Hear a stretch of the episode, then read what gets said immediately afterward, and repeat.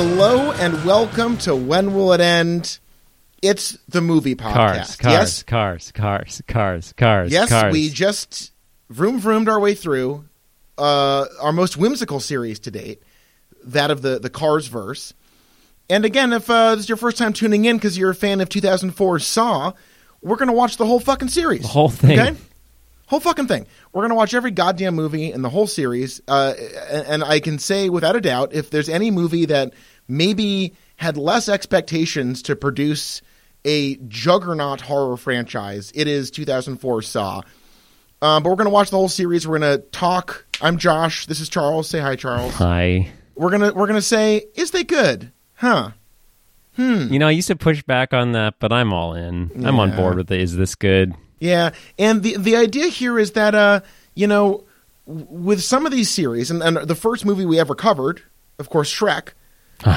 you know, we we have found that the first film in a series is often sort of a sandbox, if you will. Yeah. It's a playground of imagination. We've we found basically it's that old saying there's two type of people in the world. And we have and that's usually wrong, except for the one there is that good one that's there's two type of people in the world. Jigsaw and Shrek. Wow. Can you imagine if Shrek wore the little jigsaw hat and then biked around on a little tricycle? And then ate I'm shit? certain someone. I'm I'm sure someone at DreamWorks pitched that for like Shrek Five or something. That's going to be good. We, we will. We do make that promise. It hasn't come true yet. Uh, when we start a series, we'll always add the new one in. And so far, we've picked franchises that haven't been doing anything. But uh, it is true that we have noticed over time that the first movie in a franchise is either just like the loosest thing to set up, as you said, the sandbox. And then there's always the rare example of it's like maybe it's based on a book series or something like that, where it's like you can tell from the get go that they have this whole thing lined up. But there isn't really much else in between that. It is a pretty much like you get one or the other in a franchise. Yeah, and this in a lot of ways is the ultimate first movie in a franchise, where the basic premise is extremely mutable, and it's honestly, it, it's going to be. I think I don't want to speak for you, Charles. Thank How- you. How could I? No. How could I? Who am I, freaking Jigsaw? Exactly. I was thinking you could like, you know, Charles, there's a slow acting poison in your butt. I put it in there using my penis. You have to podcast for an hour about the virtues of 2004 Saw. You didn't appreciate watching movies with your friend Josh. Maybe now you will. I, I mean, that's something that we'll definitely be talking about. Is this? I love this idea. We did actually. We also watched uh, Saw 0.5, the 2003 like pitch video. Yeah. Yeah. So this idea that's run through both of those movies is like if you go under undergo extreme trauma, you will love life. But then it doesn't have a clear answer. It's just like this is the ravings of the lunatic who is. I guess his name is Jigsaw, Mister Jigsaw. Well, I mean, let let's slow down for a minute. First off, you know, it's he practices a radical form of honesty that I admire and I respect. Is Jigsaw problematic? Yeah. Yeah. I'm not gonna I'm not gonna beat around the bush. Some of some of his methods are, you know, certainly you're not gonna find that in a in a in a in a in a hospital textbook No. or a medical school Or the self-help or in the psychiatrist. Right. Most people are going to say that self actualization does not require uh, crude surgery on a paralyzed person. Um, but uh, you know, at the end of the day, I think the one survivor of I mean, okay, let's let's be real here. It does certainly seem like the doctor does not make it. So I'm going to go ahead and say Jigsaw is basically the only survivor, the only main character survivor, and Amanda. Well, we don't Um, know. I mean, that's, they seem like they seem full of life and pep. we will talk. I mean, the ending of this movie is has always been my hang up, and I'm sorry to get a little down on it, but that's for such an amazing 95 minutes. I'm oh, every time I rewatch this movie, I'm always just like, the ending is Are you kidding? so That- weird. I think the last five minutes like my favorite five minutes of a movie ever. I can't wait to talk about I think it. it, it builds to a climax that is just I, I I watched the whole movie for the very last moment. Yeah, I mean, but I, Game over. I love that. But That's the coolest thing of all time. I'm going to amend my, my mathematical equation. You got 95 minutes of awesome, and then like six minutes of just like loose, unexplained, weird. Like, I want to know what happens to the doctor. I want to know, like, the ending. I think it's a problem for me with the way they have beautifully edited flashback, real time stuff happening outside of the room and what's happening in the room. it's awesome. I think it's really great storytelling and really good editing. And then when it all has to get back together and everything does meet, I feel like they needed another 10 minutes or they needed to tighten it up a lot more for me to get Zeb or Zep. What was this name? It's Zep. Zep. Get it right. Zep. Yeah, I think I started typing it when I was taking notes. I kept using Zeb. And it's that thing where now once you do it wrong enough, you're never really quite sure what's the right one. Yeah. So anyway, I'm just going to call him Zeb. Honestly, it sounds like a friggin' jigsaw puzzle. It sure is. Did I say Zep or Zeb? I sure hope you're right. Or a shotgun will shoot you in your spleen. I've put a shotgun in your spleen. a whole Um, shotgun? okay, what so- are you, Whistler? You you rushed to the end. You're so terrible at podcasting. You brought after it all up. these years. You brought it up. Yeah, but then but you then you dug into it. We have to start from the very beginning, my friend. Okay, We so do. we gotta set the we gotta set the friggin' table here. And no, uh, I don't mean of like a meal made out of like like there's dog poop on the table. If you eat it, you can go to the rest of the podcast. Um, okay, so in in the around the turn of the century, Australians James Wan and Leigh Whannell and uh, I'm approximating the pronunciation of Leigh Whannell because being a very Anglo name, it could be Leigh Whannell or something. Can you imagine going But, through uh, life as Leigh Whannell. Leigh Whannell?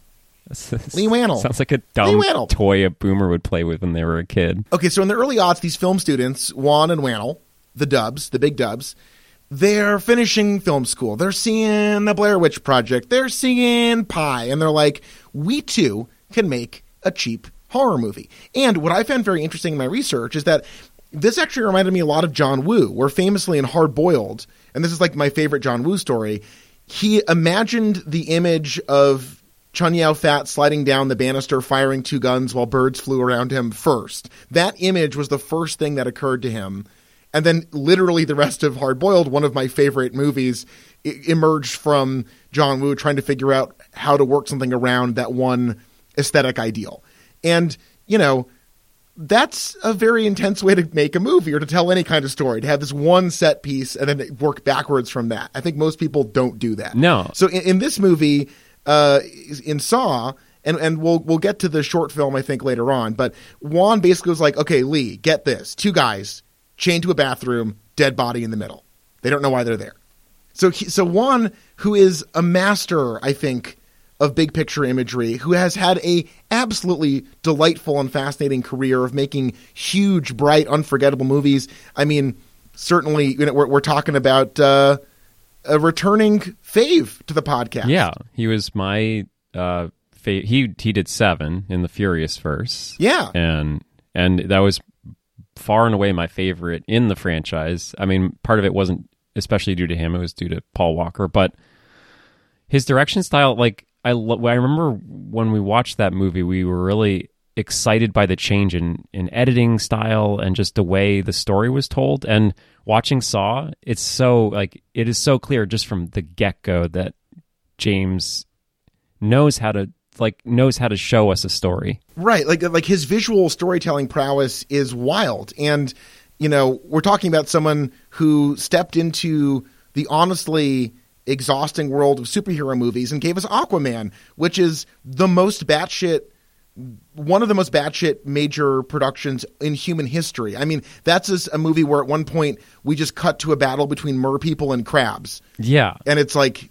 I of course, well, of course, we're watching the Crabman fight now. I mean, God, People seem to not like that movie. I thought it was awesome. I think Aquaman is my favorite superhero movie of this era because unlike the Marvel movies and like the DC universe's weird untethered quality where it's so disparate and there's so many different cooks in the kitchen, for him to step in and make this absolutely lunatic movie where one of the main characters is named Orm and there's the octopus drumming on the tom drums and he fits in a mini horror short in the middle of it when aquaman goes into the mariana trench or whatever like Hell yeah. he just like it he has like a party in in like you know an adaptation ip zone that normally i think in marvel everyone's like oh wow doctor strange that was kind of wild but you know visually speaking aquaman is just psychotic and, the fact that all of this emerges from saw is just delightful so big james wan fan up in it When you mentioned Doctor Strange, that was like I think and maybe it's because when I saw it in 3D in theaters, it is maybe a step down to watch it in 2D at your house. But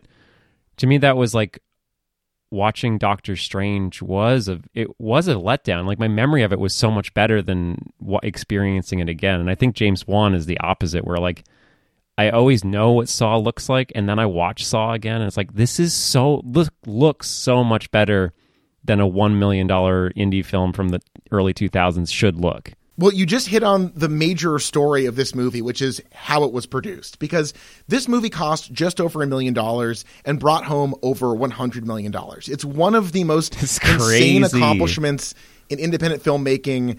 Um, and and every single piece of evidence behind the making of Saw. I think if there ever was an, a reason for my kind of obsessive research and the IMDb trivia section, it was basically for the film Saw because Wow, all of it is So astonishing. this is where it all started. Danny Glover is on set for two days. Fuck. The entire filming of the movie, 18 days.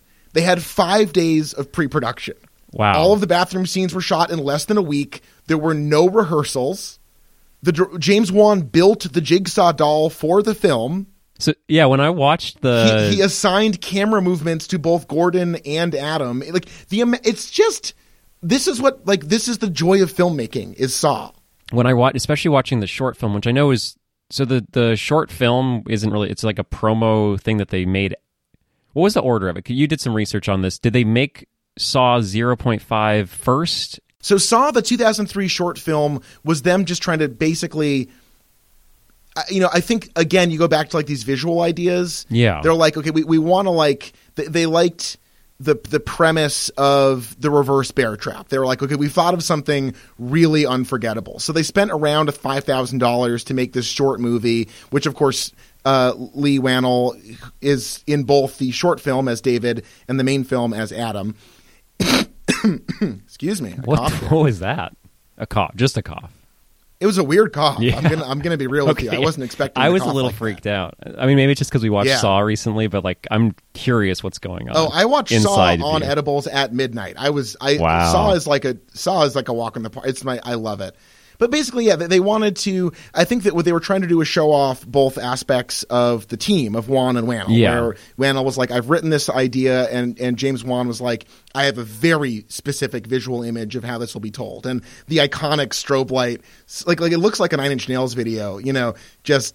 The rever- all the reverse bear I mean, trap it shots, was. be it Amanda or David. Yeah, basically, It was. I mean, they used they used Nine Inch Nails in that short film. I think uh, it's amazing that you see, regardless of exactly why it came together, the fucking everything looks really good for a short film where they like you could tell the person that made the jigsaw doll. Like that is not just like a shitty little prop that they like oh i want to make this movie but i don't really care that much. Like just that fucking doll alone must have taken so much time. And the fucking reverse bear trap looks real looks menacing and it's crazy that that sort of detail is in just like a short film that some buddies made the two dubs yeah. can you imagine being two dubs and just like you must have so much confidence already starting out with two big dubs in your team? I mean, it's true. You, you come to the table with two dubs at your back. That's that's huge. Um, so there, there's no visual effects in that short, which is kind of crazy. Right. They, they just like it's all camera work, which is also really cool. Um, yeah, so I mean, like what we're trying to say is like th- these these two people invested everything into this microscopic budget movie that was filmed. I mean, famously, the car chase scene are Yeah. just two cars in like garages surrounded by fog with a shaking camera. Wing, and, and honestly, it, it has like that that Edgar Wright kind of ener- like manic fun energy to it. Like it, this is ostensibly a thriller horror movie, but like it's it's just like it's breathless. It's genre worship. It's you know a closed box mystery. Like it, it really just. I, I think the sheer love of filmmaking is like so rarely on display as vividly as this. And when the stakes are like so low, the fact that they managed to shoot so high with these incredibly high concept design elements and knock it out the park. I mean, it feels like honestly the spiritual successor to Cube to, to draw in other franchises to this, where almost the exact same story. yeah. You know, it's it's uh you know a, a single set. It's a, a very ambiguous mystery. It's you know shot uh, on the fucking with the with the, with the, fucking wing and a prayer. I don't know. I fucking love Saw. It is such a pleasure. It is. I mean, just comparing it to the last six weeks where we've found we've been sort of desperately trying to not talk about the media we just consumed. It is just really nice to have an episode. We're only 15 minutes in, and all we've talked about is Saw, Oh my god. except for that one time you talked about my butt. Well, it, you know, Yeah. it's on the table, so to speak. Um, yeah, the fact that this is so much less nightmarish than Cars, you know, Yeah. Well, that's so. I I invited Amy to join me because I didn't want her to watch Cars. I didn't think it would be fun. And now that we're doing something good, I was like, "Oh, you should watch these." And she was like, "Eh, I don't know that I really want to put myself through it. It sounds really awful."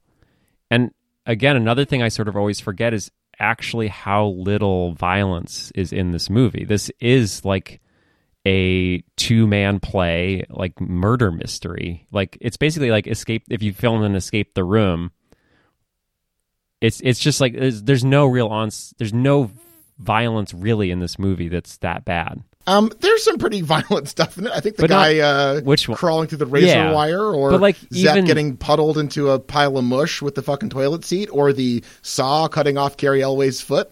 I mean, there's some. Right, but none of it's on screen. So you see the leftovers. I think the one, like the Madame Tussauds dummy of the guy who's completely cut himself open, is the most, I think, violent thing you ever see in the movie. But everything else, like the cutting off of the foot, the bashing of the head, everything is off screen, and the cutting of the belly, like none of it is actually visualized. So, I mean, I think like this should be like, yeah, I think Amy would have actually really liked this movie because it, the squeamishness is all stuff you have to force yourself to imagine. It's not actually shown to you. Well, it, it's also funny because you know, famously, the the mid aughts American horror scene, kind of catching up to the French and Korean horror scene, started Right. really getting into really gruesome torture. Like torture porn was the the uh, the name applied to that movement, and it's funny that. The Im- the cultural impact of Saw because like Hostel comes out the next year and Hostel is a stupid movie made by a jackoff that is I would argue basically just torture porn and the Saw movies I think would be will become over time increasingly fixated on that element, that very bankable element of very explicit on screen torture. Um, I saw Saw two in theaters. We'll save this for the next episode, obviously. But like, yeah, this movie is is way more about a psychological experience of you know these two men are, are clinging on to whatever shreds of information that they have they're trying to outwit each other they're trying to outwit their torturer they're trying to solve the puzzle like it's really a lot more about Yeah.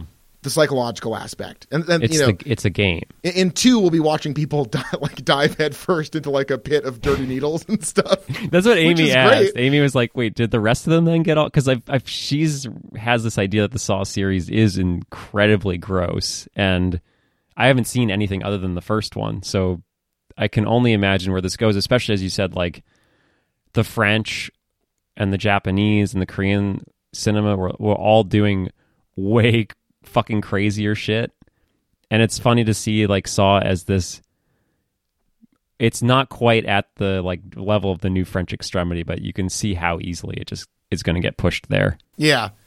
Interestingly uh, hostel cost like five times as much to make and made 82 million dollars. So Yeah, it, it, it had you know even a movie that by Hollywood standards tried to sort of cop some of the style of Saw uh, did not bank as much as Saw. I- And, I mean that that multiplier is absolutely fucking crazy. and I read that uh, the two big dubs, rather than choosing like a payout, they fucking They took- went percentage, they went baby. percentage, and that's the fucking yeah, move. yeah.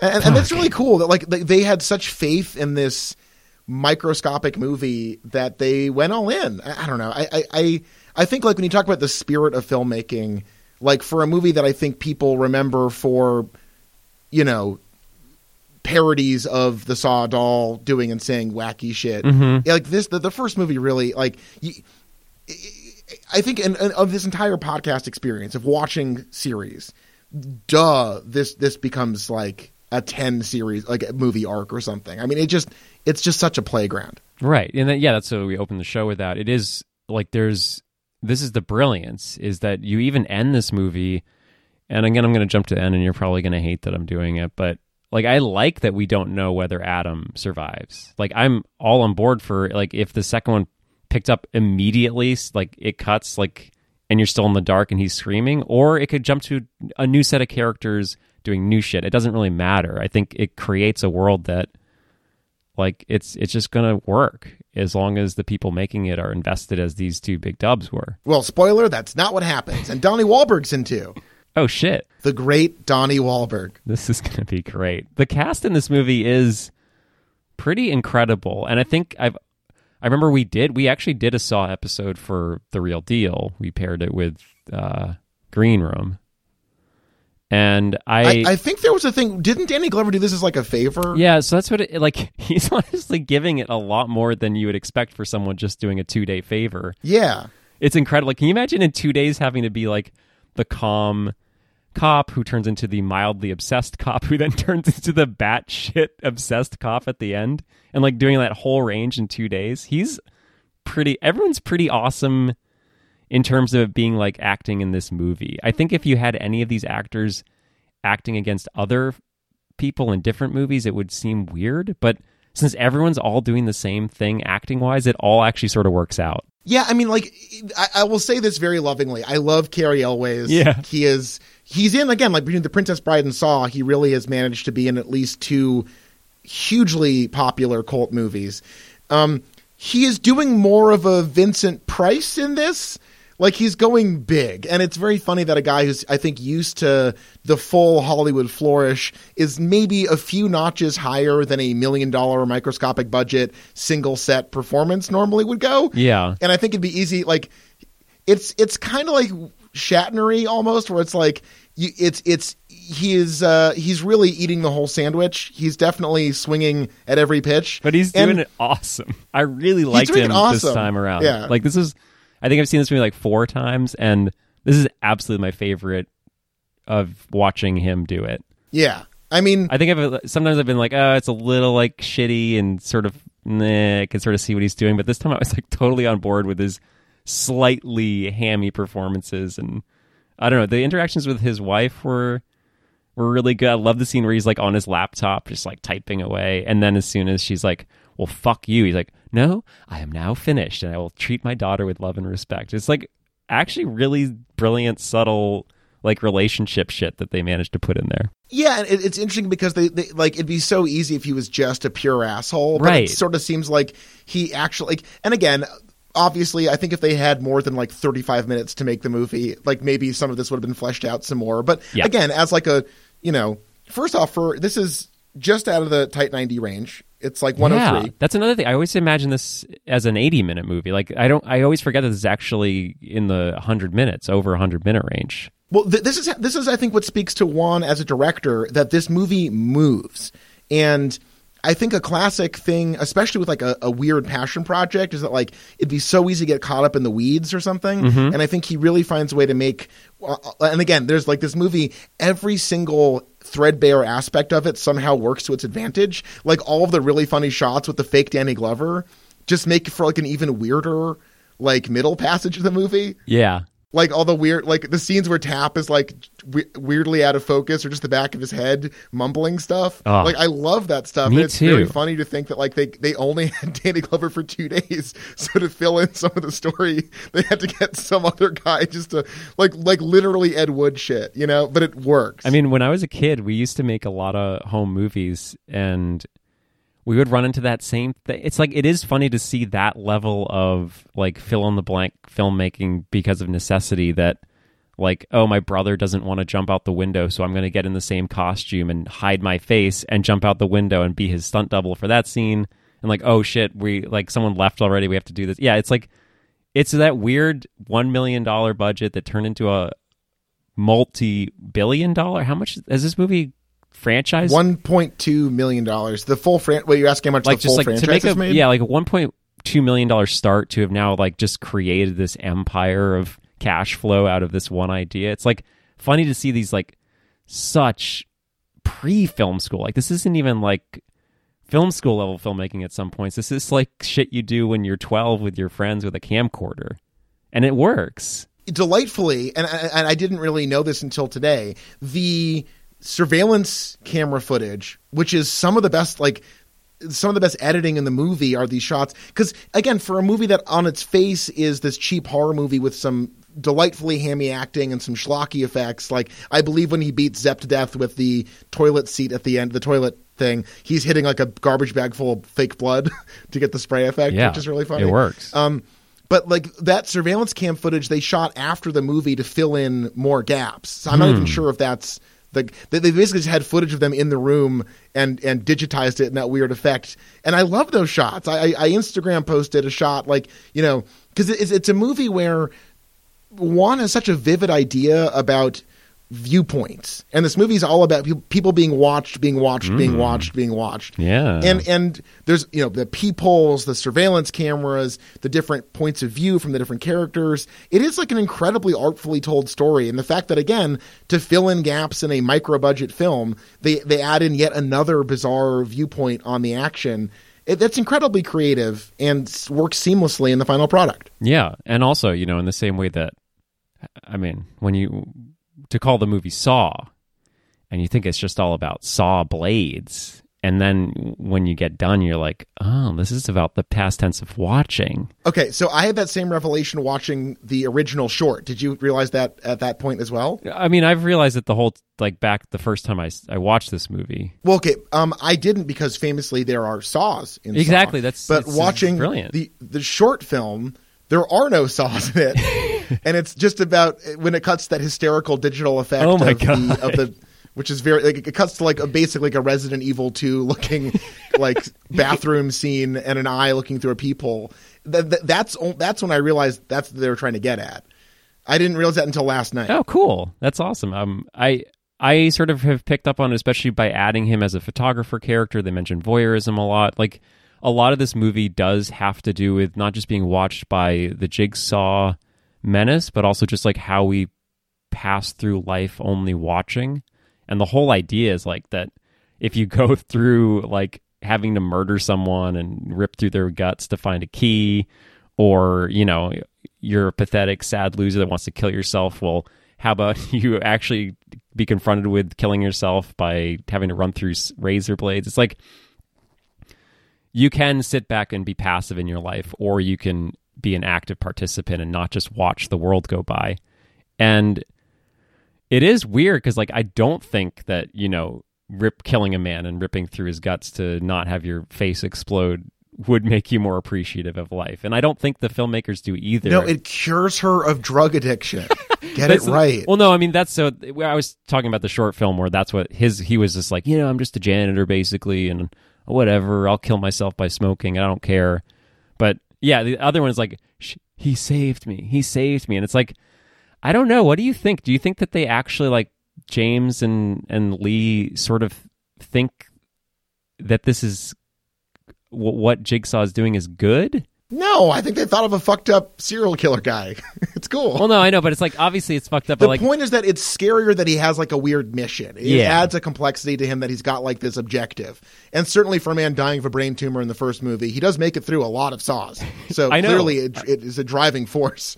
Do you Um, think that the like just to have the woman because in the at the end of the short film, the last question is the cop being like, "Well, do you feel like you're like appreciate life more?" And he's just like sitting there crying in a ball, and it's very obvious that he's not. And I just sort of like that. There's always this ambiguity about whether Jigsaw's work is working because a to technically the woman is no longer using drugs, but b she is seriously fucked up now, and it's it is like and that actress, by the way, shot all of that in one day. So she did the yeah. reverse bear trap and questioning in a single day, obviously overlapping with Danny Glover, which is just Right. trying to imagine how they got all this done is so fucking yeah, sick. the scheduling calendar must have been really uh, hard to put together. So, so this closed the 2004 Toronto Film Festival. This was the final screening It was like a midnight screening, and I have to imagine that was quite an atti- like an atmosphere to be in to have this be uh, uh, the, the final movie of like a long weekend to watch this million dollar gore fest.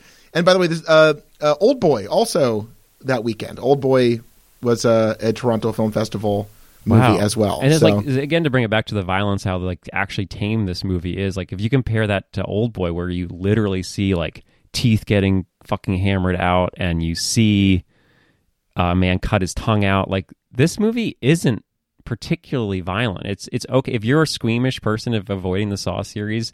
Saw One is totally okay. Yeah, I would definitely say the major trigger warnings kick in very quickly in Saw 2, but for right out the gate, uh, Saw is actually not the the nightmare that uh, some people think it is. Um, yeah, I mean, I think about the from the tongue snipping to the octopus. I mean, old boy laps this Yeah. a few times. and then like martyrs which came out before this where like a, a person is like skinned alive Yeah. and yeah it's like this is it, and i like that i like that this isn't because there is i mean i'm i really like maybe like isn't the right, right word but like violence when it's used very explicitly can shake something in you and make you think about things. And i sort of like that as a horror movie this isn't going for the like gore making you grossed out and having to confront like the way people are violent towards each other in that way. It's it is so much more a psychological game of these two men trapped together in a room trying to find the ways that they can trust each other and work together but also knowing that one of the main missions for Cary is to like it's out of the gate like Adam knows that Lawrence is trying to kill him and they are a both they're both trying to get out but they also know down deep that they're both trying to fuck with each other so they both one of them survives Well, I mean, just having all these different points of contention, having all these pieces in play, being able to navigate all of that. The fact that this is as successful as it is is nothing short of miraculous and and honestly brilliant. I'm I'm a real cheerleader for Saw. Um, and also, uh, you know, bringing up Martyrs. Martyrs is in a lot of ways a similar idea about confinement and torture and and some sort of mission based. Uh, yeah, to torture. There's yeah really no other word for it. self-destruction for some maybe greater uh, escape and revelation or whatever Right, and it's funny that like the the French version of that is this like elaborate existential reflection on s- historical misery and the role of of the woman sufferer martyr type, and like it, it's this very heady examination, and this is so delightfully earthy. Where so the inspiration for an aspect of this was that the screenwriter Whannell, who you know again plays Adam and David in the short film, like ha- like he uh, thought he had a brain tumor. So he like went to the neurologist to get an MRI, and while he was sitting there, he was like, "What if you knew you're gonna die? How would you react to that if you suddenly got the news you're gonna die very soon?" So just being like a weird, anxious guy, which I think we can all relate to. That's where he, he thought of Jigsaw, being like, okay, you know, what if this guy is dying? How would like what how what would he do at that time? And and how would this guy, this sociopathic monster, express that very brutal lesson onto other people? yeah And uh, ugh, did i tell you about Ooh. When i told i might have a brain tumor? Uh, you were always sort of hiding This medical was- maladies from this me. is a long time ago. This was a this was when i was suffering hearing loss and i was it was like feeling weird in my ear and i couldn't hear very well and i went to the ent doctor and they said well you're pretty young so it's probably not like you know age based hearing loss so it could be a brain tumor or it could be something else and i was just like wait what it could be a brain tumor so I got uh, a thingy to get checked, and I, I didn't have one. I do not have the tumor in the head. That's a good story. Yeah, thanks. I'm, I mean, I had to bring one in. I have a quota now. Did that? Did you? I mean, did you take anything from that experience, or you just want to tell that incredibly boring story? No, I didn't take anything away. No, Okay, I- I good. mean, Good stuff. There was This a mo- there was a brief moment where I felt maybe like Leigh did, but I didn't use it for anything. Hmm. Like I didn't didn't make me f- compelled to create art or anything. I just booked an appointment and they looked in my brain and they told me I didn't have a a brain tumor. Okay. But you know what it was? I did learn that it was a jaw related problem where because my jaw is misaligned, it actually causes like impaction where Sometimes producing this show with you is, I do feel a bit like uh, Dr. Gordon Lawrence. Like I'm chained to something and I, I have to go through ag- agony to extricate myself from that experience. yeah, But instead of sawing off my foot, it's talking to you for around an hour.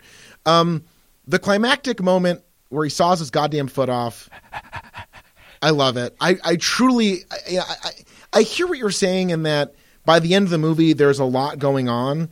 And I agree with you. If I think if what I wanted from the end of the movie was a very heady, perfect, you know, threading the needle of all of the plot devices, that would be one thing. I think knowing the limitations on the production and understanding the atmosphere they were trying to evoke with the film, the way they build to a breathless finale is very artfully done. I would argue. Hmm. That's my my two cents. Experientially, perhaps not. Yeah, perhaps the depth of narrative suffers, or like not every logical hole is is filled in. And I can live with that because I genuinely think that build up to those last few moments. Because as a kid, you know, my dad read me Edgar Allan Poe short stories to scare the shit out of me. Yeah, Um, but it really just bored and- you. Or no, did it scare no, you? oh no, Oh, are I've you kidding always, me? I've always been bored Do you not like Edgar Allan Poe? Nah, Oh, not for me. oh, crazy. Well, then uh, I don't know what to say to you. But the Cask of Amontillado always really terrified me as a kid. This idea of like being, you know, bricked up behind a wall in a basement, forgotten and alone, to rot in solitude and starvation, and Yeah. like, that like that idea was really horrifying. So the fact that that, that, this ends on that note of Adam chained to a pipe, you know, in a room with a corpse that he's bludgeoned to a bloody pulp to just die alone in darkness. Oh my god! Like I that to me is what that's the that is the bone chilling shit.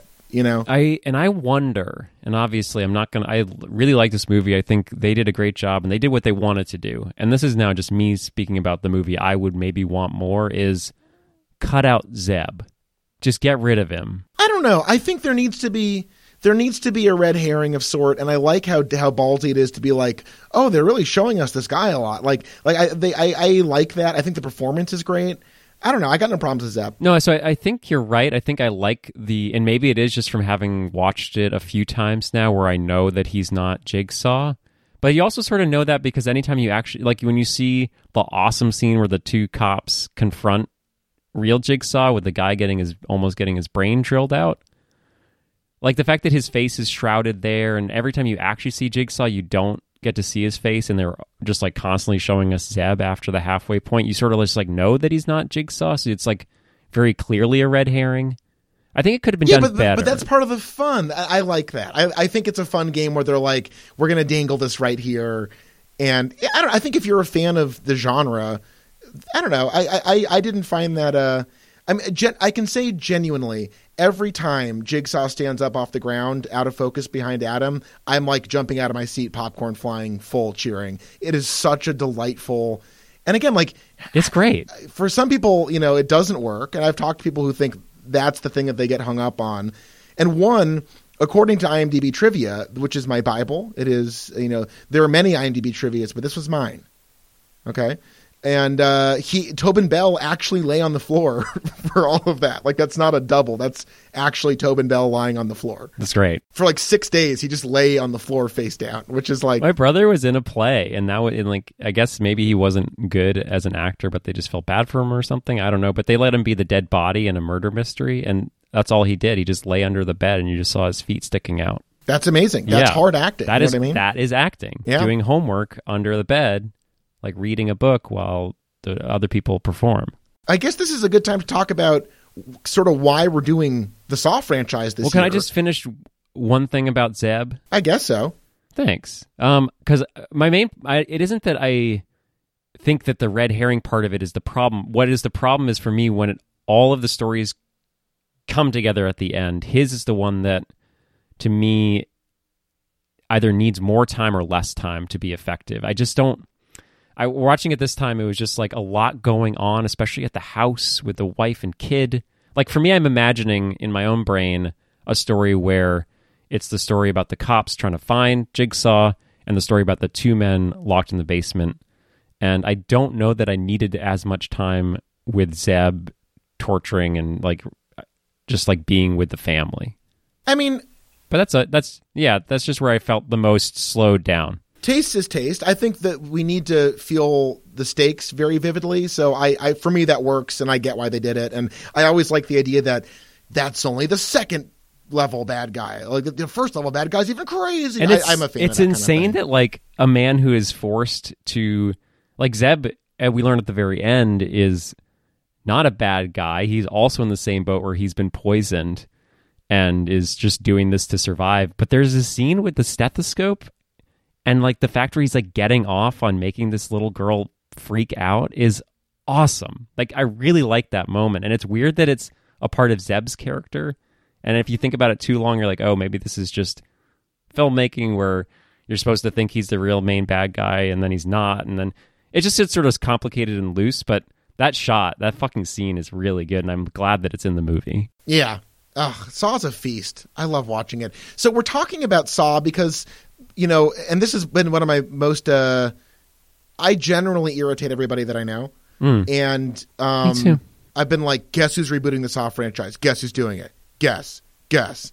And they're like, well, who? Because no and one then you're gives a like, shit except no, for me and yes, you. I'm like, I demand no an answer.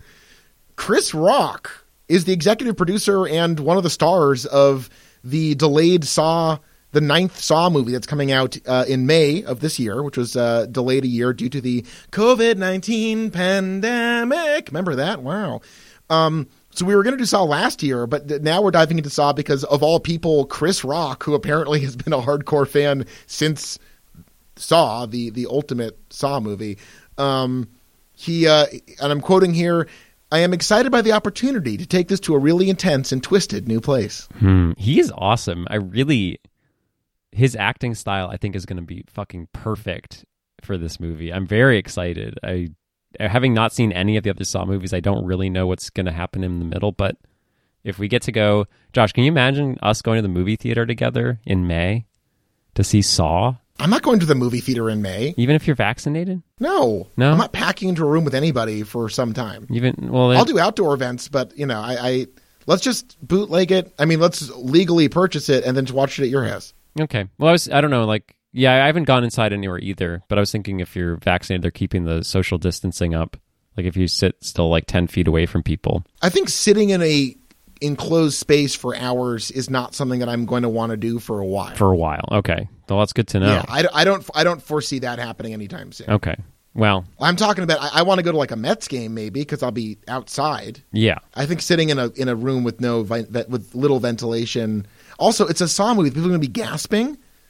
You know, Right. I feel like I, if I go into a movie theater and one person has bad mask conduct, I'm not going to enjoy being in the movie theater. Yeah. So, I, I why even roll the dice, Okay. so to speak? Well, I don't want to play a game this spring, but perhaps in the fall or well something. this so this is where we might have some problems then because I don't know if they are going to release it streaming in May. So we'll find out. they definitely will. What are you talking about? They're changing everything. Warner Brothers, I know this isn't a Warner Brothers movie, but they like they're sticking to their simultaneous releasing this year, but it's going back to the way it was starting in 2022. And I'm not sure what line This is Lionsgate still. Who's doing this shit? Spiral. It's called Spiral. the Who's- new who's releasing from the, From the Book of Saw. That is such a great, Fucking great. franchise suffix. Oh my From the Book of Saw. So good. Like, That's is there a book of Saw?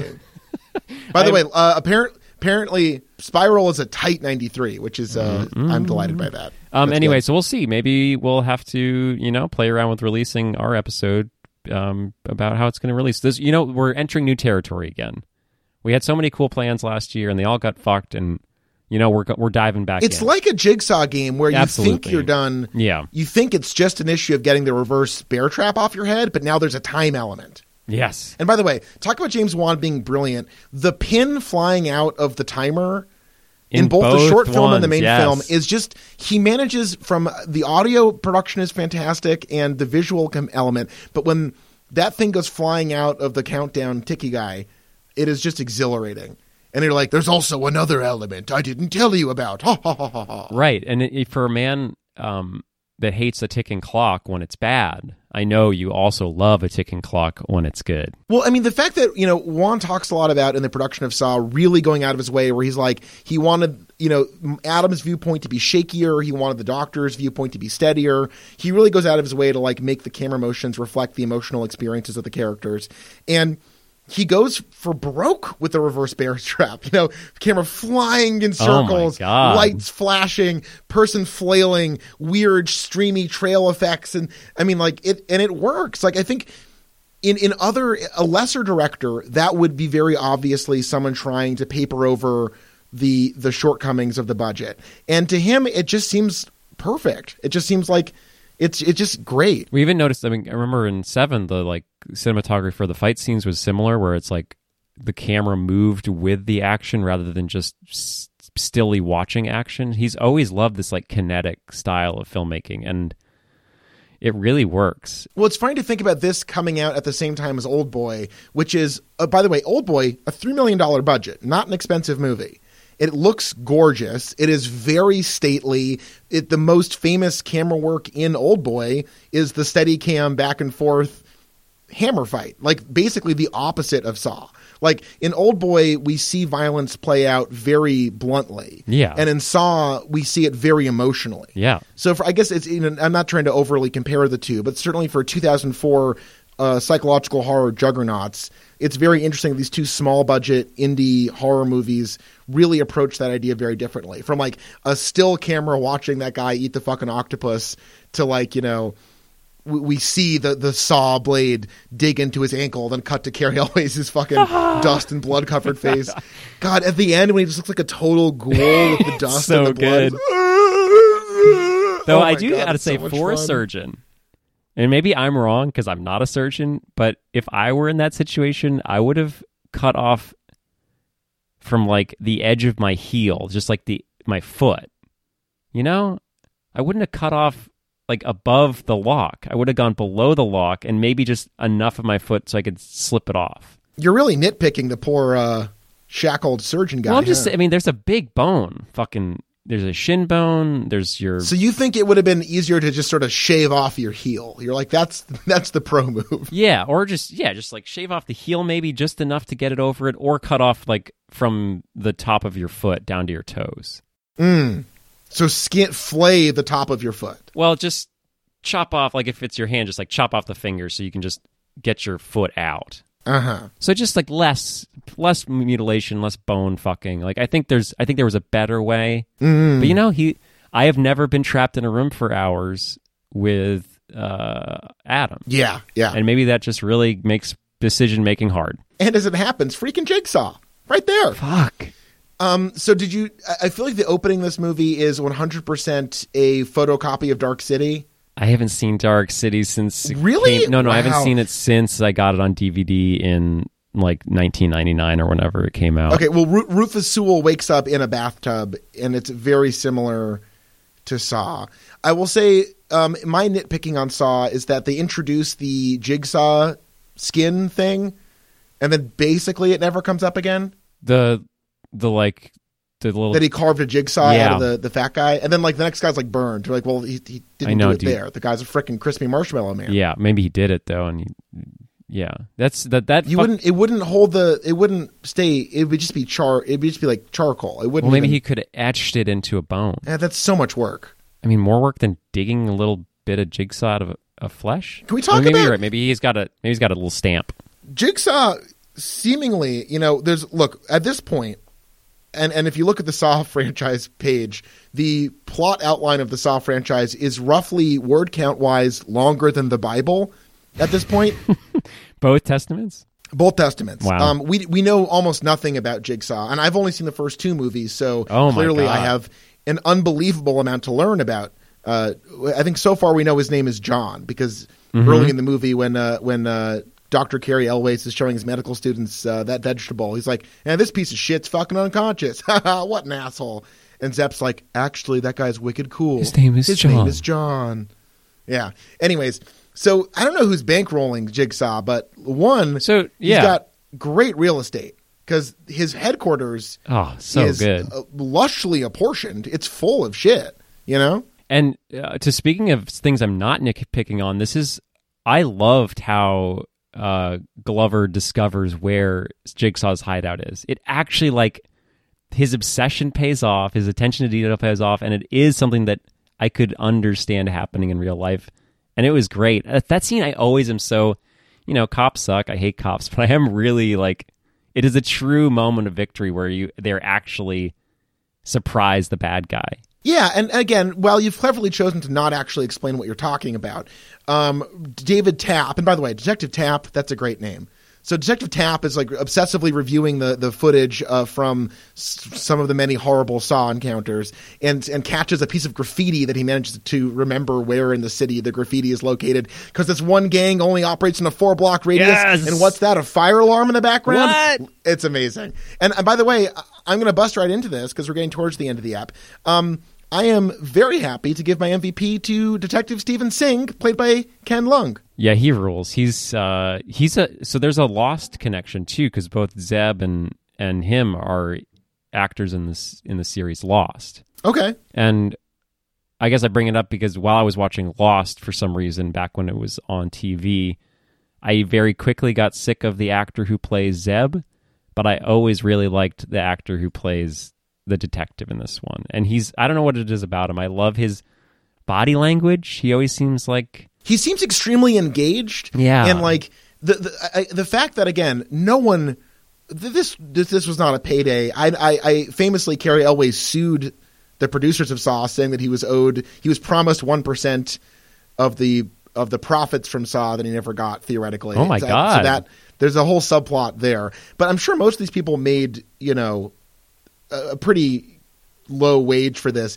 And his commitment to this and danny glover i would say is surprisingly committed. Yeah. but like you know you, you can tell there's a little bit of autopilot going on because like he is by far the most outsized casting in the film um, but ken lung uh, and I'm, I'm probably butchering his last name is it leung lung probably long. lung he is so into this and you're like really rooting for detective singh like he, he's like you know it's a pity that he gets you know uh, turned into human fucking sawdust by four shotguns blowing his body straight down to the earth which is a great way to die if you're Yeah. die, I mean we will have know? to we're doing MVDs too, don't forget.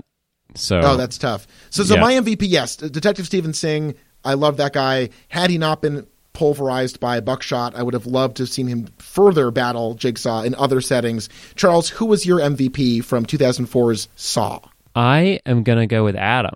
Mm. And I know it's a you know the big choice to take the main character, but I really liked his performance on this watch, and the shit that he does when he like just sees the the picture of the his the wife and daughter like in in custody or whatever, and then he like hides it from him and uses it to like, I don't know. There's like a lot going on with that character, and I think he in his extravagant way pulls it off and he can scream like a motherfucker I, oftentimes when people are forced to like show torment it seems really fake i really bought every time even when he was just like digging in the toilet for shit his response wasn't like you know can you imagine if richard not richard dreyfuss yeah richard dreyfuss from jaws Oh my god, it's full of shit.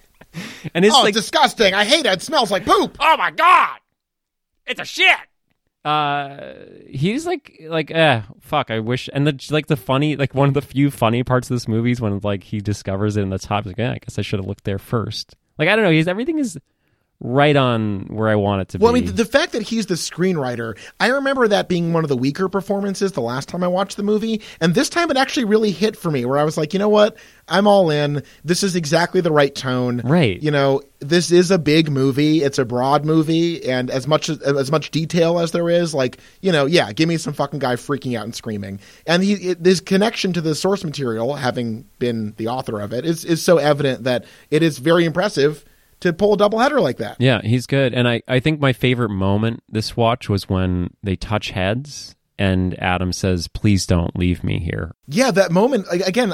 That that whole finale, I think, is so powerful, and those little moments are just like really emotional. and it's it's wild to see like this he pretends with a cigarette to kill him and then it doesn't work and then i don't know do you think it was also another ploy like did lawrence shoot him in the shoulder on purpose or to try to get finally get the person doing this to him to come into the room or was he actually trying to kill adam and he just happened I think to miss I think he shot him in the shoulder deliberately because he tells him, "I shot you in the shoulder." But is he lying? think- like that's one of the things about this movie is we it isn't clear, and I like that. I am so happy to see a movie where the internal thoughts of the characters are never like fully explained. We don't know they we know they're lying to each other sometimes, and we never get beyond that whether they're sometimes telling the truth. So that that logically moves us into the MVD, and this is this is honestly tough because there's a lot of fun choices. And it's also tough because some people you think are dead, but then they're not dead. So it I wrote a couple down, and I was like, oh wait, no, I have to take them off the list because they're actually not dead. I mean, I, yeah, But I know which one. I know who's my MVD. I feel like we may have the same choice. I don't Want to know. Count down from th- okay. Let's do it. We'll both say it. All right. Just say the last name of the dead person. Okay, so we we definitely have the different ones because I don't know this. Okay, one. what's yours? What's yours?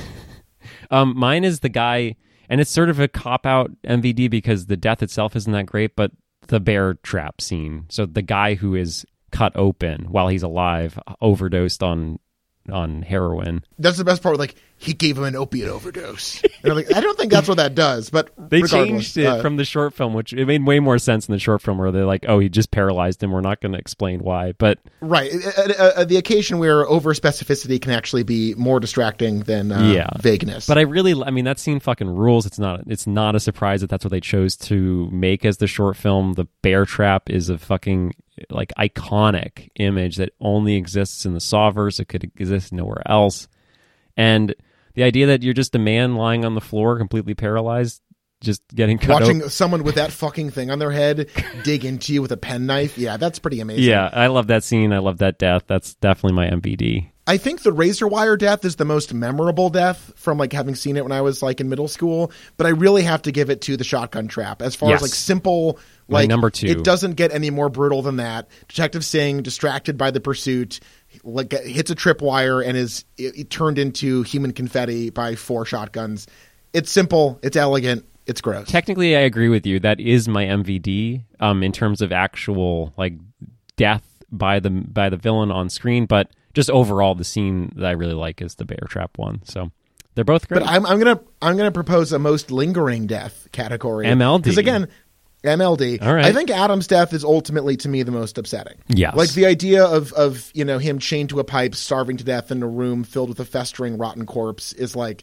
That is like that's that's way more horrific to me than like I think it's funny this movie does the Silent Hill thing with the camera flashes and they're the sort of tryout like and that's like a classic jump scare you know the hog face. And by the way in this watch what I realized they show you the pig mask They do. before. It's, such It's a cute so little like good, the amount of attention where we see the shit heart on the toilet before we get to the heart clue later. Like it feels like almost like now like Rian Johnson with Knives Out or, or these directors from either end of the spectrum. And in Rian Johnson's case you know he's had this very bizarre career arc from indie to biggest movie in the world to back to indie. But these guys who and and uh, I'm sure there's women doing it too. Let's let's give it up for the girl bosses. Um, but like like as far as like genre love letters I mean you know James Wan sets the table in this so thoroughly and then I don't know. It, it, it's it's wild to me that this movie operates on so many levels. Like, because everything else about it, its cultural legacy, its exhausting, difficult production schedule. Like, it seems like such a, ch- a burden. Like, how could this movie still be this much fun? Mm-hmm. Like 17 years later, it's a fucking blast. I love watching Saw. and it also speaks to the power of the movie itself, where it's not like an M Night Shyamalan movie where in his bad ones, it's once you know the twist, the movie is unwatchable. Where this is like, it actually is almost better knowing the twist, and you're like the whole time you're like, oh, he's fucking just alive and he's lying there. It's like it makes the movie still good. It doesn't matter. It's a fun like wild shit to go through when you see it the first time, but it holds up and it makes the movie just as good every every rewatch. Yeah, again, like I cheer. I'm, I get so thrilled when it builds up to you know that the the the, the every second of film after Jigsaw stands up, I think is like I just find that whole sequence exhilarating. Yeah, and speaking of the MLD um, of Adam, I love that they included the first shot of this movie. Basically, is watching the key to his lock go down the drain, and then the last line of the movie basically is, "Oh, the key's in the tub," and like he might be like, "Oh, great, I can go dig around and find it," and we just know it's like it's fucking gone. yeah. It's over. Yeah, it's dark, man. You know, it's funny. I feel like I I I stand by my choice of Singh for MVP, but I do feel like we're going to look back and be like, oh, Tobin Bell's performance in this is like on par with like Bela Lugosi or like I mean, Oh, just oh, the- icon. Like, yeah. Jigsaw is so cool, and we take him for granted. It's such an awesome idea for a serial killer. It's just so simple and so elegant, and his performance is Well, amazing. I mean, we did add the MLD this episode. We could add the MLP, the most lingering player. Mm, I mean, He sure does Don't hate the player, hate the frickin' Jigsaw game. You know what I'm talking about?